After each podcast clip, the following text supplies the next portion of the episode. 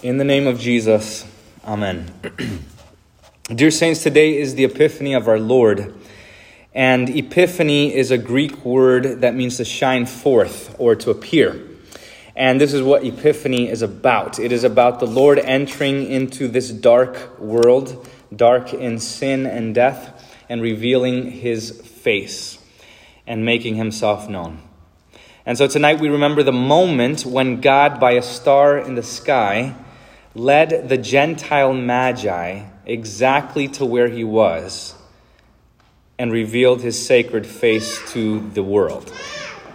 Now, uh, before getting into the events themselves, I want to go through the things that we know and the things that we don't know about that first epiphany. So, I'll start with what we don't know. the first thing we don't know is how exactly the star led them to Jesus. Uh, we don't know how that worked, what that looked like, or how, how it was figured out. But uh, uh, two years ago, I preached a uh, sermon on, on this, on the Epiphany. Um, so I'm not going to cover it now. But the second thing uh, that we don't know is how many guys there were either. Uh, typically, we think of three because there were three gifts and it would be kind of awkward if you're the fourth guy and you don't have a gift, uh, or you come empty handed or something. Okay, uh, the third thing we don't know is when exactly they visited Jesus, when they got there. Some think it's 13 days after he was born, hence uh, January 6th uh, after, after Christmas. Others think it was 30 days. Others put it at a number of months and even within a year. Uh, but it's, it's within a year's time that the Magi make it to where Jesus is. so that's what we don't know. When exactly they visited, how the star led them there, and how many of them there were. Uh, we don't know these things, but neither do they actually matter. Here's what we do know, and this, what we know, does matter. We know that these men are Gentiles. That, that means they're not Jews. They are not from Abraham or from David. Uh, they are not their descendants. And even more, the Bible does not call them wise men. The Greek word there is magi. You might have heard this word before. So they were not kings, they were magi. Uh, magi is where we get the word magic from, or magician. Now, they're not magicians like we think of it today, that they, they perform illusions or tricks or they're performers. No, uh, the Magi or these magicians were Eastern intellectuals who were actually into astronomy and astrology and the sciences and even sorcery. And that means that they did not worship the God of Israel. These Magi, they were into a lot of bad things things that are harmful to the soul. They were into some of the occult and divination, even. So when the Bible says, Behold, Magi from the east appeared in Jerusalem, that behold is showing surprise because the last people you would have ever expected to come from the east to where Jesus was were these Magi, were these pagans, these people who had nothing to do with Abraham, or David, or Jesus. now, uh, that's what we know about the Magi. Now, I want to focus how they got to Jesus, and this is really the main point of the sermon. There's a lot of stuff that occurred to make this happen, so bear with me. I'm going to recount everything that took place or had to take place in order for this to happen. Uh, when God chose to take on flesh, to become incarnate, to, to be made man, he chose Mary the Virgin Mary to be his mother, a woman from Nazareth who was in Nazareth. However, the prophets of the Old Testament said that the Christ will be born in Bethlehem of Judea, which is about 68 miles away from, uh, from Nazareth. So there's a big gap between these two places. Uh, that's a long way to travel for someone who's pregnant uh, by the way. Now, I suppose that God could have sent an angel. He could have sent an angel to Mary and just said, Hey, um, Mary, by the way, uh, you're here in Nazareth, but the Bible says that you're supposed to give birth in Bethlehem, so you should go over there, and then, because that's how this is supposed to play out. He could have done that, right? But he didn't. Uh, rather, what he did was this. Years before, he raised up a man in Rome named Caesar Augustus. Uh, and he puts him into power. And then Caesar mandates a census for the entire world. We've never seen something like this before. The entire world, and they all have to go back to their own home for the purpose of taxes, for taxation. And it's a massive event that upends the entire world. And because of that census, Joseph and Mary then have to go back to Bethlehem. That's where they were from. Okay, so that's keep that in mind. That's one image of one thing that's going on right here.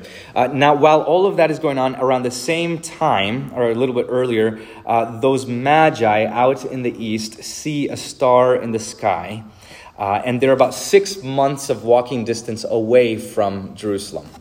Uh, and they see a star in the sky, and they're looking into all of the religious books and the text, whatever they can find, and finally they find a prophecy in the Old Testament about a newborn king of the Jews. And they don't know anything about him or where he's to be born. All they know is that there is some significance to the change of the stars, something they haven't seen before, some sort of constellation or appearance, an arrangement that's out of the ordinary. Okay, so what they decide to do is they decide to follow this star across several countries, and then they end up getting lost along the way, and they end up in Jerusalem. Okay, keep that in mind. Now, while they're lost in Jerusalem, while they're there, the Bible says that they were saying, Where's the King of the Jews who has been born? It says they were saying. It's a present participle which emphasizes a, a continual action. So they were constantly saying this. It's not like they went to Herod immediately and said, Where's the king of the Jews? They were asking people around the area in Jerusalem, Hey, have you heard about this king? Have you heard about this new baby? No, no. So they keep asking. So the, the Magi didn't go straight to Herod. Rather, they go around asking people, and then finally the Bible says that when this rumor spread and this news spread around Jerusalem, it finally got to Herod, and then Herod heard of this and then it says, when King Herod heard, he was troubled. He heard this through the grapevine. Well, now, once people, I already preached on Sunday how crazy Herod was. Uh, and this is how crazy he was. Once the people knew that Herod knew that there was a newborn king of the Jews, the verse continues. It says, King Herod was troubled, and all Jerusalem with him. They were troubled not because of the king of the Jews, they were troubled because they knew that Herod would do something crazy, that he would probably kill people if he heard this. And they knew that he knew that there was someone else in town. Uh, so now here we have uh, all of Jerusalem uh, buzzing with this information. Now they're kind of scared on the edge of their seats, and Jerusalem is afraid. Herod is paranoid. The Magi are lost and Mary and Joseph are uh, trying to get back. They're in Bethlehem uh, in, in the midst of all of this. Okay, so what does Herod do? He gets this information, he gathers the chief priests and the scribes, and then uh, he says, Find out where this king is supposed to be born.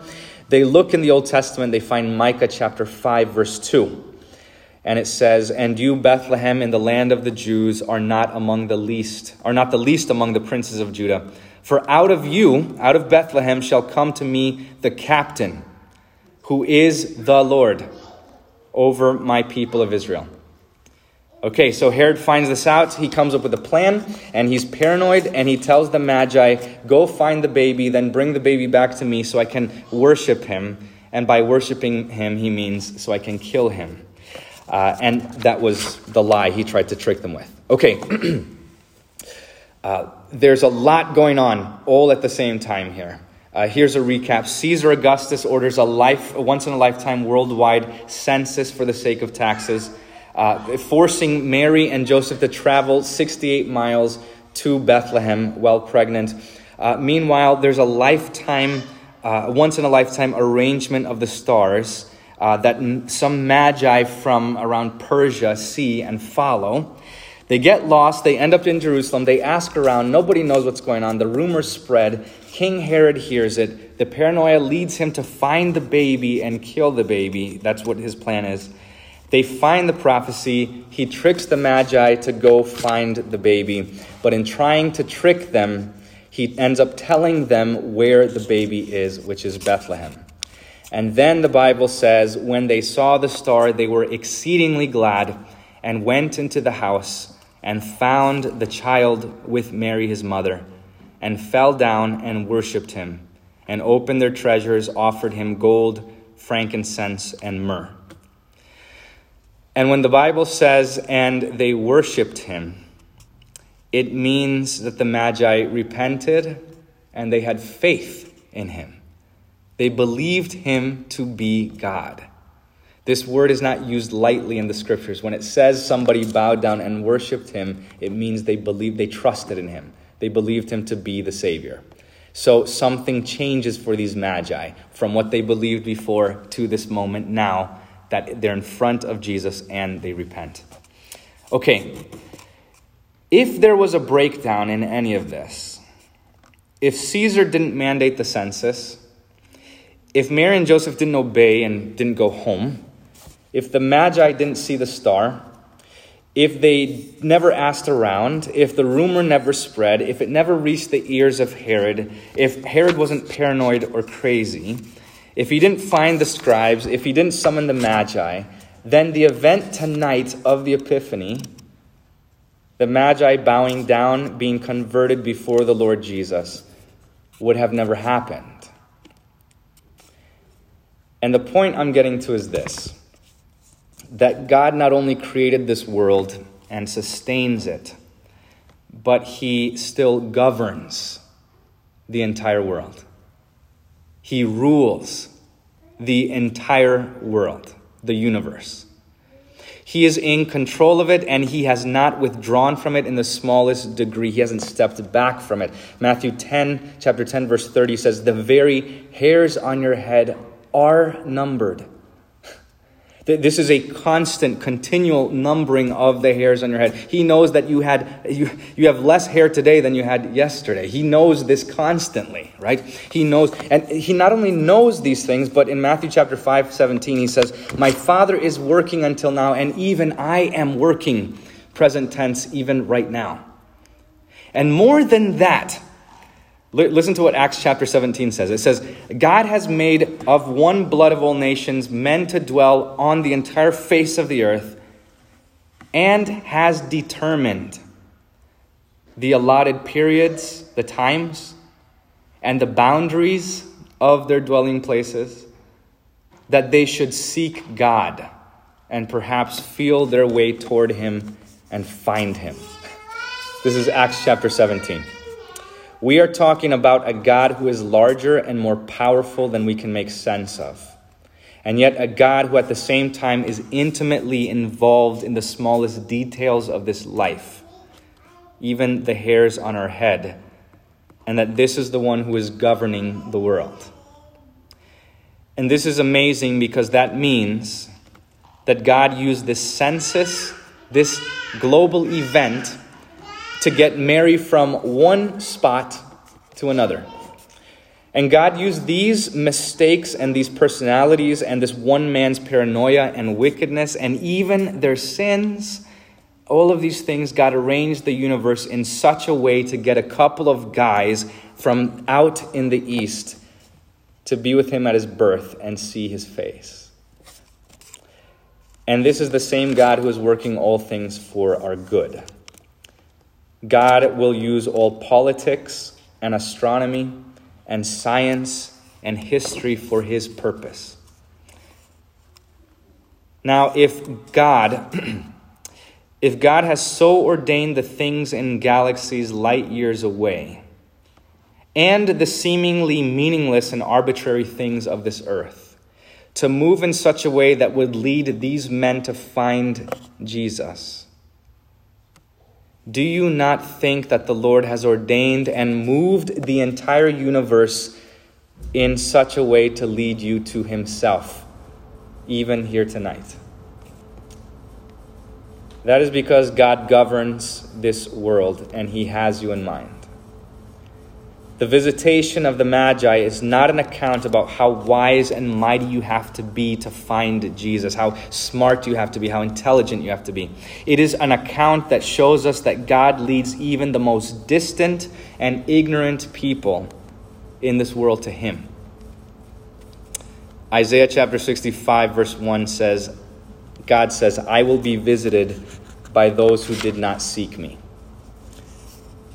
And what that means is this that you are not here by chance. You are not hearing this sermon or these very words as a coincidence. God led you here tonight. He has, in fact, arranged and ordained everything in your life, everything in the world, in such a way that you would hear these words right now. And that you would hear them at this very moment of your life everything that has happened in your life.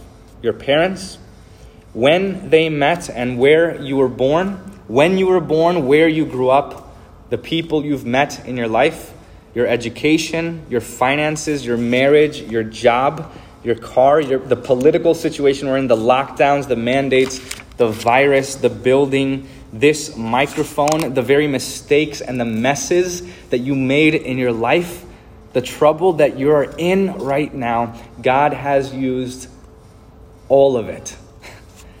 Not any of it was in vain, but God has used all of it to get these words in your ears right now. He has ruled and ordered your life in such a way that you would come to this location, this address, this very night, so that you would be filled with the profound comfort that Jesus came from heaven was made man and was born for you for your sake, for your salvation. And he brought you here to see that the one who was born for you is also the one who came to die for you. He did all these things so that you would hear how much he loves you and hear all he does to bring you his salvation. And he has done this so that you, like those magi before Jesus, would bow before him and kneel before the God who loves you. So, dear saints, we, like those magi, were once distant and helpless in our sin and guilt, ignorant of the mercy of God, having no idea what God thought of us, how much He loved us, or what He did for us. That's what we were like. There was no way we could find out either, or find Him on our own. But God has drawn us to Himself by miracles of the Holy Spirit that were entirely out of our control or our initiation. And He has led you and I, poor, miserable Gentiles, to gather around Him here tonight. And He led you here and set you here before Him so that you would trust him in all things and rejoice in him and find hope in him and know that your life is not random or meaningless or void or empty or in vain. Not a thing in your life is like that. But the Lord is involved in all things, even in the midst of your suffering and your pain and the seemingly senseless and meaningless things in your life. The Lord has purpose and meaning for, for all of them. The God who guides the planets is the one who guides your life. And so he arranged your life so that you would kneel here tonight before him once again and receive his body and his blood and take away your sin and unburden your conscience and give you the deepest and most profound joy. So don't be bothered by all of the crazy and strange and absurd things happening around you right now in the news, in your life or anything. God is in control and He is working through all of it. This is God's epiphany to you. And tonight He shows you who He is and how highly He thinks of you, that He would rearrange the world for you. God has led you here tonight to find Jesus, who first found you. May God bless you this epiphany as He reveals to you all He has done to save you. Amen. Hear the words of this hymn.